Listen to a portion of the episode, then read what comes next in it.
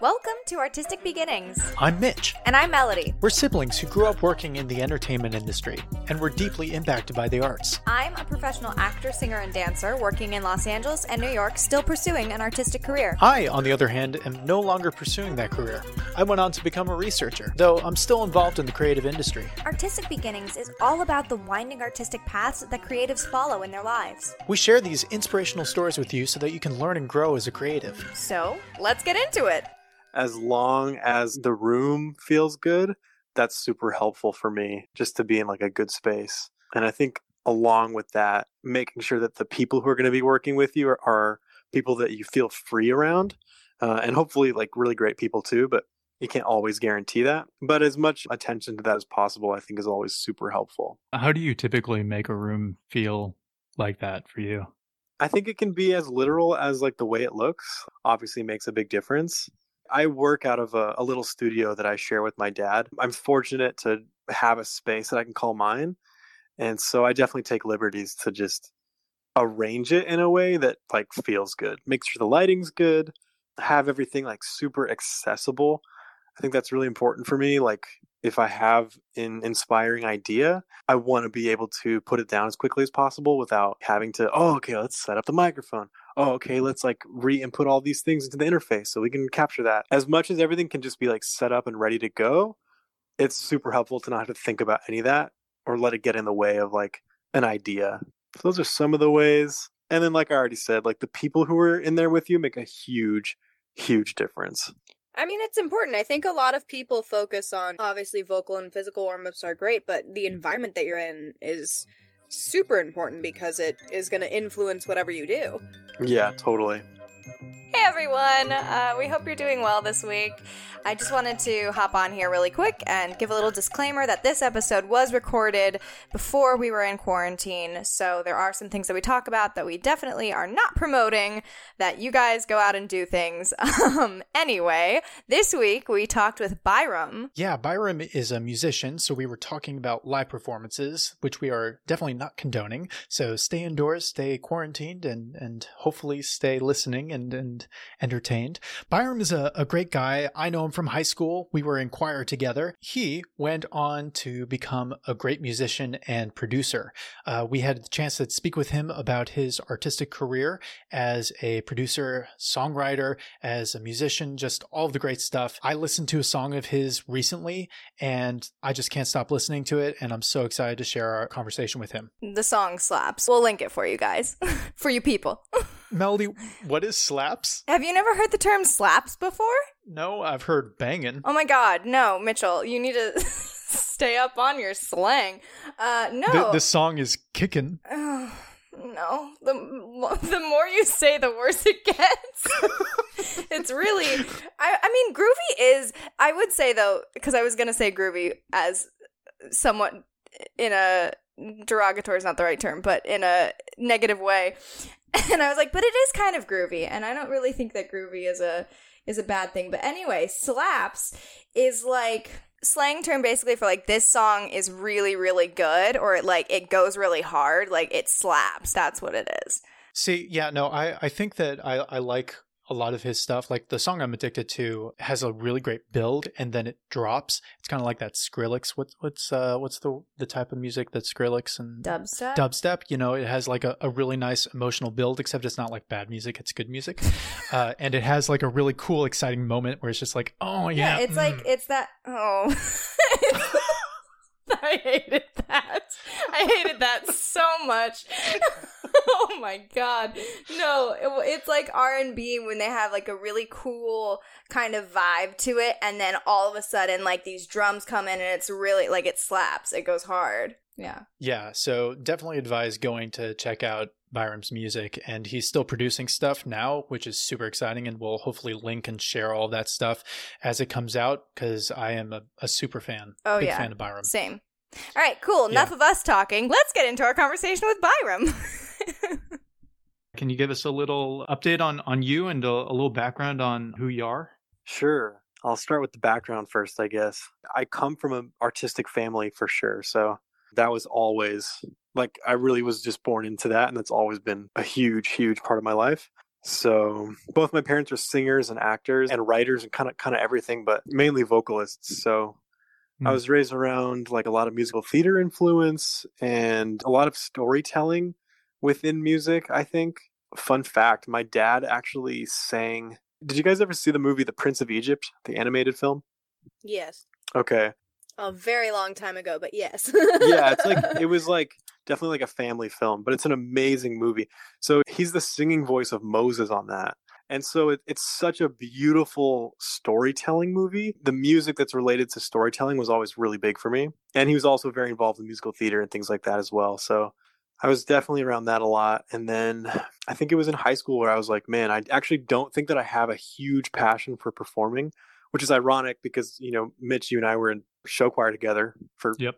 at least a year and both of us were in it for like at least three years but i think i did realize i don't necessarily love to perform but i do love to create and so it sort of shifted into a lot of production a lot of songwriting but the last i'd say the last five to six years or so as i've been working with a bunch of other artists on their music i've been shifting more and more towards my own music and even coming back around to performing again because I feel like when I've realized I can take ownership over something, like something that I've created, then I start to care even more about like how it's translated in different ways. So like of course how it translates on a record, but then it's Mhm. like, man, I want to translate this either really accurately or in a specific way to people who are watching me perform it too.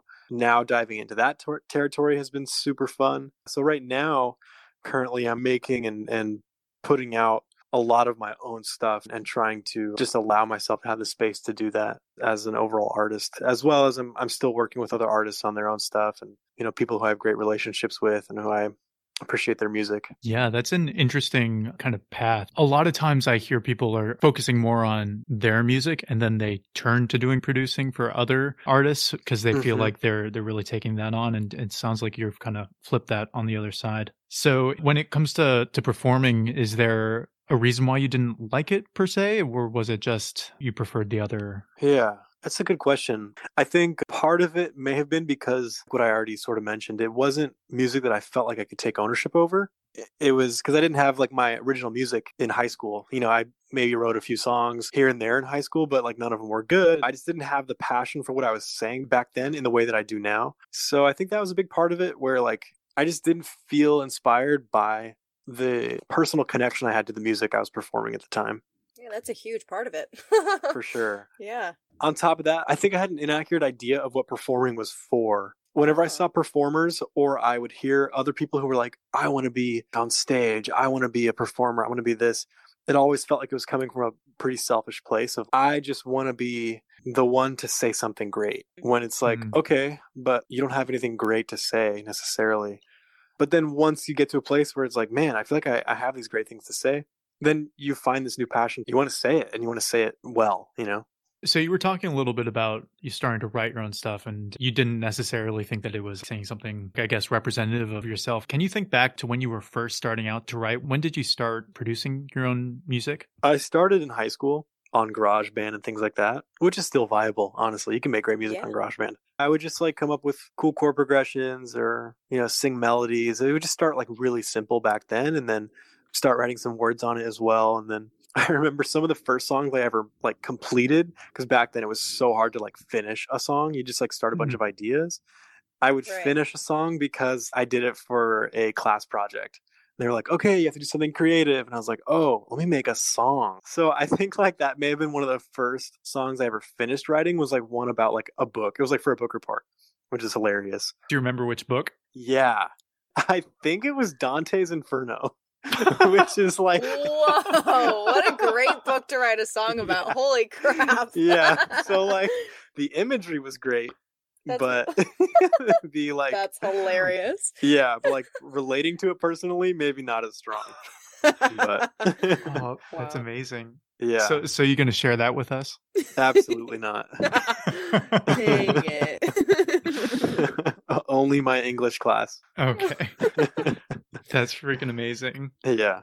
Was there a moment when you were like, "Oh, I finished this song and I actually kind of really resonate with this opposed to something that you're like, I finished it and like, eh, on to the next? Yeah. My most honest answer is every time I write a new song that I love now, I tend to think, whoa, it's hard to say exactly when that started happening because it's still kind of happening. Where I feel like the more I'm expressing myself, the better I get at expressing myself. And hopefully that's just Mm. going to continue forever.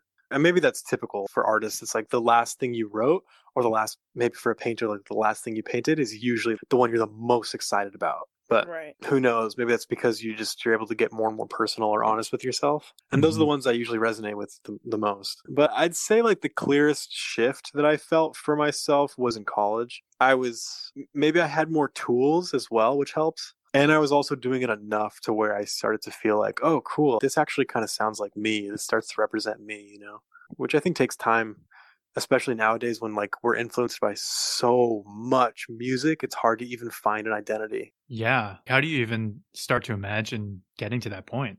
Dude, I can't even imagine like for kids now who are like junior high school hearing music today, Oh, it's wild. It's I mean, everywhere. It's all yeah. over the place. Yeah. it's everywhere, it's all over the place and it's like not only are there so many different genres, but whatever the popular genre is, it changes and shifts so quickly like there's so many trends. As opposed to like me in high school, like junior high especially and then high school, I was all about sort of the end of the alternative rock Mm. like Muse or the Killers or Coldplay. Mm, back then like those guys were huge you know even like the strokes there's this melancholy feel that happens and like i had the ability to be consistently influenced by something enough to where it really did start to like sink in for me.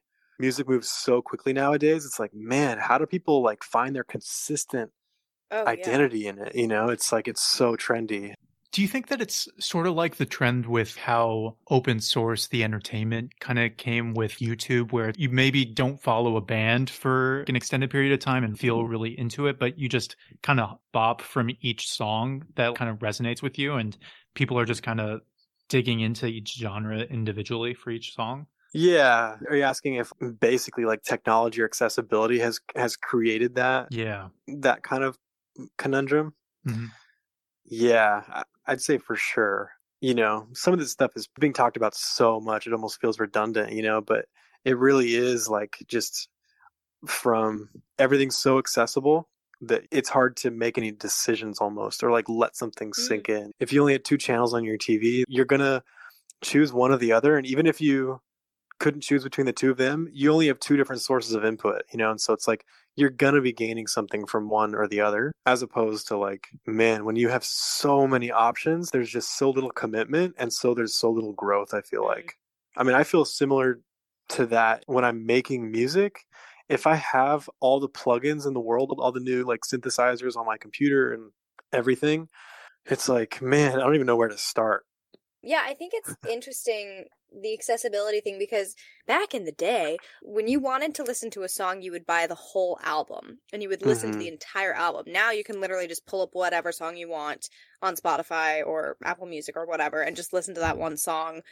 And you don't have the full album experience, or, you know, it's not an investment in a way of being like, no, I love this artist, or, you know, I really want to hear this one song, so I'll just get everything else on top of it. yeah Yeah, it's really interesting. yeah totally So when you're thinking about creating something new, are you setting limitations to adjust for that pause in too many options? What do you kind of use to get you started on your next project? You know, I have done that as specific as I have a Prophet synthesizer here that I love. I'll just be like, okay, today I'm only going to use this for everything on the track that I want to make today, except for like the drums. And so it's just like a fun little exercise that sometimes helps me just start to make some decisions and move forward. But I don't do that all the time. At some point, that can get kind of too restrictive. Mhm. But I think what can actually act like that for me is a theme. So it's like if I have a topic in mind, or even if it's just as simple as a feeling, it's that's so broad. But like if there's a specific feeling I know what I want to feel or convey, that's at least enough of a direction or a limit of like, okay, well, I know what I don't want Mm. to where it just starts to help me like take some steps towards it. And I think a lot of things can act like that, you know. even if like you're inspired to write about a specific topic, like man, me and so and so really did not see eye to eye yesterday, and it's really bothering me. I feel misunderstood. Then like taking that, putting that into a song, is enough of a limitation on what it could be about, to where it can just like serve your direction well. You know. Yeah, it sounds like you drive a lot of your initial decision, and uh, obviously, correct me if uh, I'm wrong, but based on experiences that you've had, either relatively close to the inception of or the beginning of your project, are there certain triggers that you keep very present in your mind that you're thinking of, like, oh, this could be a really great next project for me to do, or is there some other kind of process that you take kind of at the start when you're you're thinking about continuing on your your journey there? Hmm. Yeah, good question. You know, it's so funny. I, I'm loving your guys' questions because it's making me think about new things that I haven't thought about before. Good. Oh, awesome. I might be going back a little bit to the previous question, but it's making me realize that any kind of inspiration at all is a limitation. Mhm. That's so healthy because it, it cancels out potentially everything else other than what you're inspired to do. And that gives what you're inspired to do a ton of value. And that's just so, that's so interesting to me right now. So you said that you also do produce music with other people. In your process, are you working with a lot of other people for your music, or is it just you kind of pulling out all the stops? when I'm really focusing on my music, I think I'm still learning how to work with other people well. And I take pride in this, but it, it's not served me well in the past. I feel like I am really good at a lot of things. So, as far as the process goes of making music, there's the producer, which is al- already a loose term because, especially like in hip hop, which my music is super hip hop influenced, hmm the producer can be the beat maker and it's just a guy on the laptop making a beat and you can do it an hour. It could potentially be as simple as that or you know like the traditional sense of a producer is like somebody who's working with a band hiring the right musicians managing the studio time knows what the consumers need to hear for the record to sell mm-hmm. is the liaison between the artist and the label and then like directs the performances.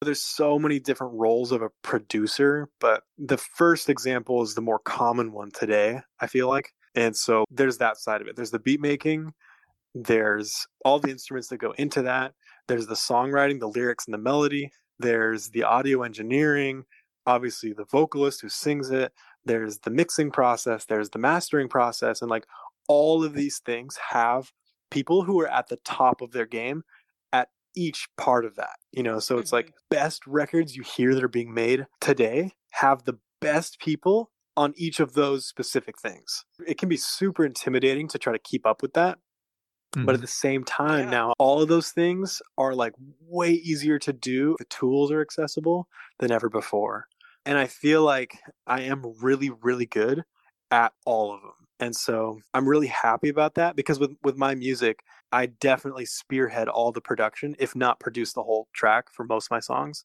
and then for writing them i spearhead all the writing and then i'll write with like one of my best friends mj he's credited on all the songs on forget he'll like co-write with me all the time and i love writing with him because it's it's like such a comfortable environment but i'll do all the audio engineering i'll do all the mixing i'll do all the mastering so it's like yeah i'm doing like everything which is great because i've learned all that from working with other artists and doing that for the artists i work with but when it comes to my stuff it's great that i can do that but it can become a con when like i then have a hard time working with other people because because you have all the yeah skills. because i have all the skills and it's like if there's a moment where like i don't trust that they're going to make the decision that i want it's way too easy for me to take over and sometimes it's like really a bad thing How do you kind of balance and and know when is the right moment to push your agenda then? when it's my stuff when i know like i'm making something to express my stuff as an artist and from a business perspective it's my music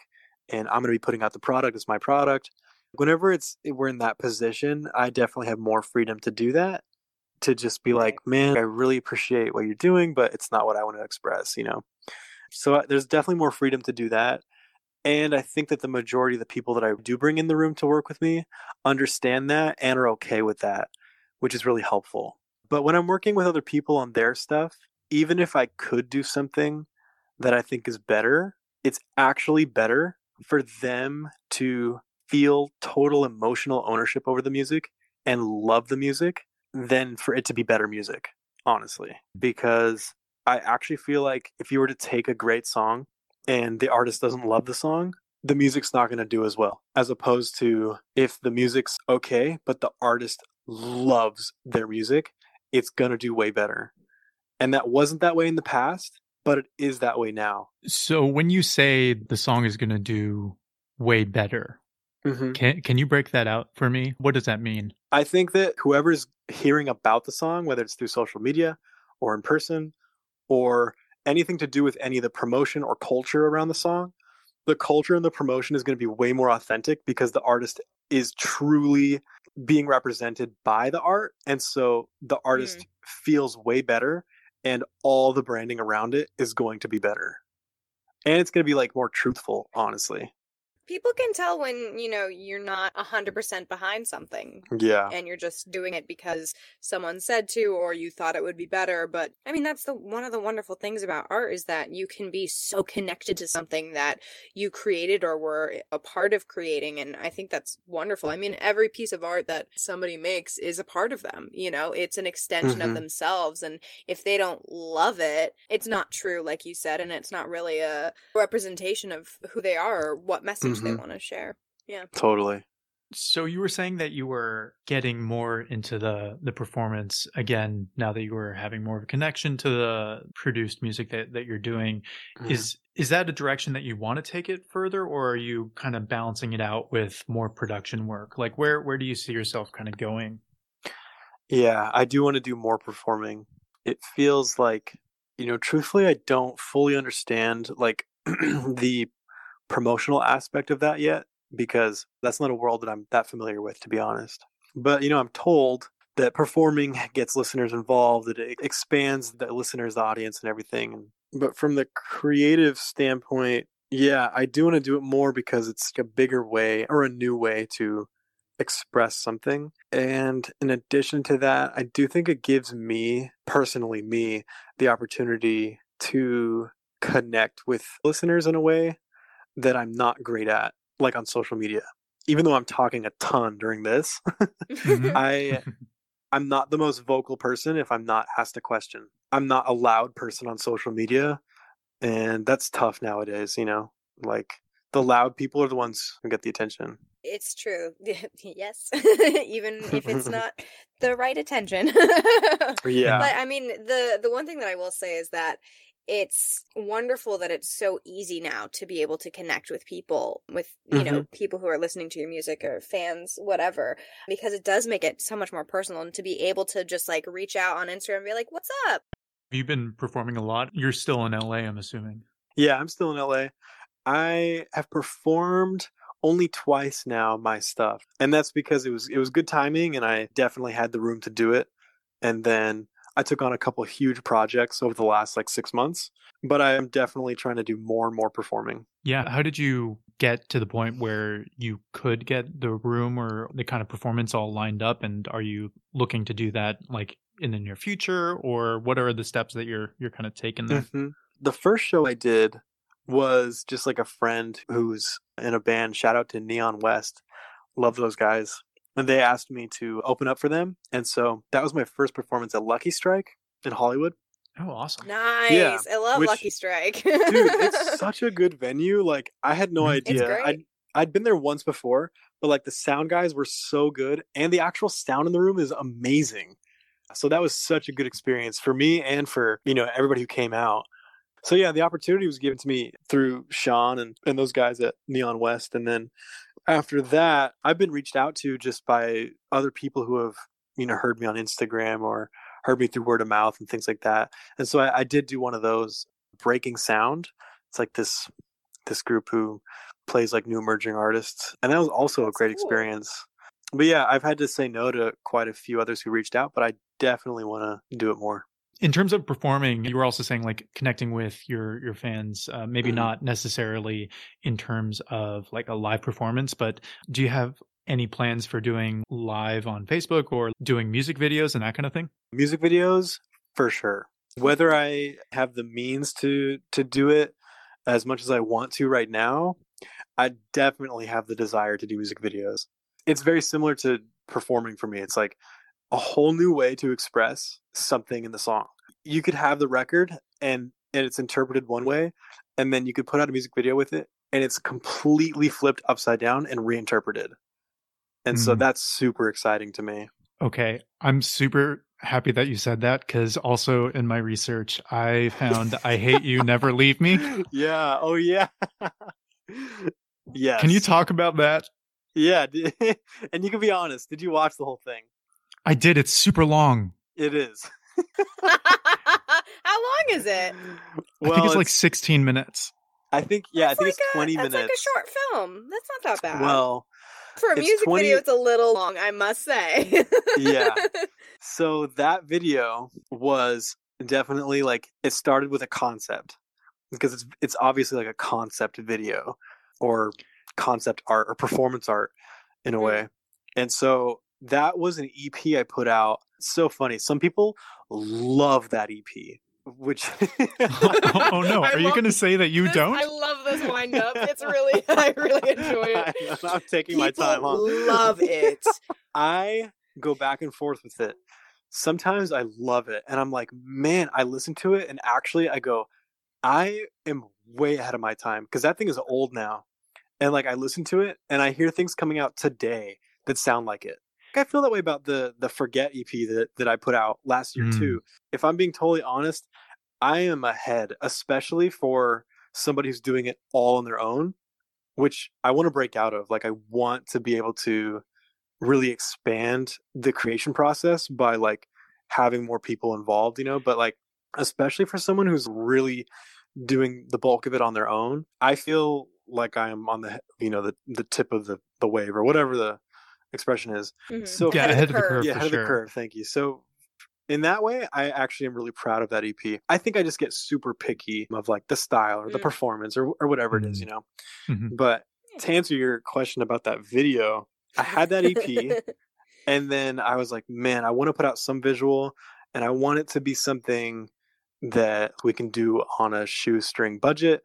So it has to be simple, but I also want it to be like very extreme. That was the first concept.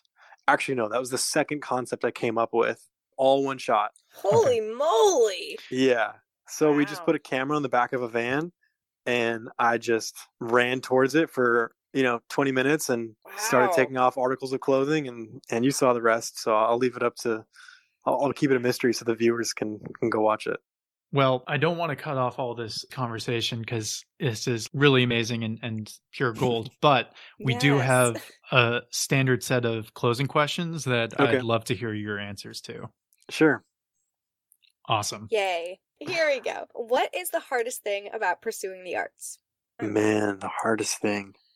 I think the hardest thing is to stop listening to the voices that you're not supposed to listen to. And that can be from other people or from yourself. Do you have certain voices in your head that you have to turn off? And do you have a, a way to kind of get it to not be intrusive? Yeah, I I for sure have voices from myself, and you know they can be self doubt, they can be things like that. They can also be me telling myself that I'm I'm somebody who I'm not, and especially with music today and just the way that like social media is so invasive, and not just the frequency of it, but the content of it is so invasive to like our identities. It's hard to avoid being affected by that, and it so there is this constant like, okay, who who am I again? Where did I come from? What's my foundation? Yeah. And so, I mean, to answer your question, for me, that's a huge part part of it is family and my community, and I feel blessed to have a great community around me. But really, like the, the biggest one is honestly my relationship with God.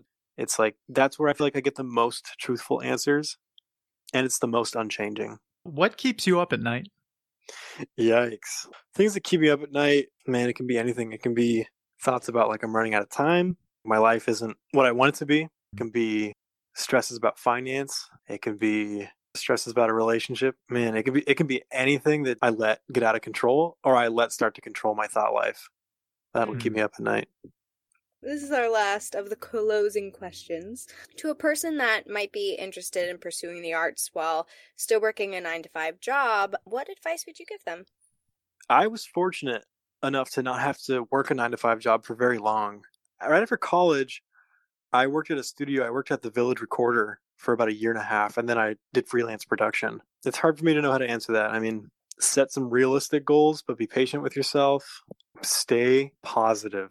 Mm. You have to be hopeful because, man, when you have negative thoughts or you you say boo hoo me, which I I can do that all the time, and I'm trying to do that less and less and less and less. You attract those things, you know. So like, however you can, you have to stay hopeful which is realistic. Some people think it's unrealistic, and it's it's realistic to be like pessimistic, but I, I don't think that's true. So I think that'll help you more than anything. And then just you know, good planning, and then when you feel like it's right, you just have to take a leap too. Okay, I just thought of one more thing actually that might be helpful. I've been learning this a lot recently. Is to be a good steward of what you're doing now, even if it's like a job that you do not want or a job that you hate you putting your your best into it i don't think it exhausts you because i think when you do your best you feel better about yourself and it gives you more energy and so i think that like when you when you're a good steward of what you already have it always creates opportunity to have more. Whether it's by like what i just said with the energy thing or if it's by like people seeing that in you and giving you more responsibility. Whether it's at the job so then you make more money so then you have more flexibility or whatever it is i just think that when you are a good steward of what you already have you're then able to get more Hey everyone, thanks so much for listening. You can find out more about Byram on Instagram at Byram Music or on Spotify and SoundCloud as Byram. His information and more details about the interview can be found on our website, www.artisticpodcast.com. If you liked the conversation, do us a favor and share it with a friend. It's the best way to help people find our podcast and will help support the show. For updates on new episodes and content, you can follow us at Artistic Pod on Instagram and Facebook. Thanks again for listening, and we'll catch you next week. It slaps. What's the name of his song again? The song is I Might. That's Mm, the one I, Might. think you're thinking Yeah. of. This one? Oh yeah, yeah, yeah. Mm. Mm. Ah. I might, I might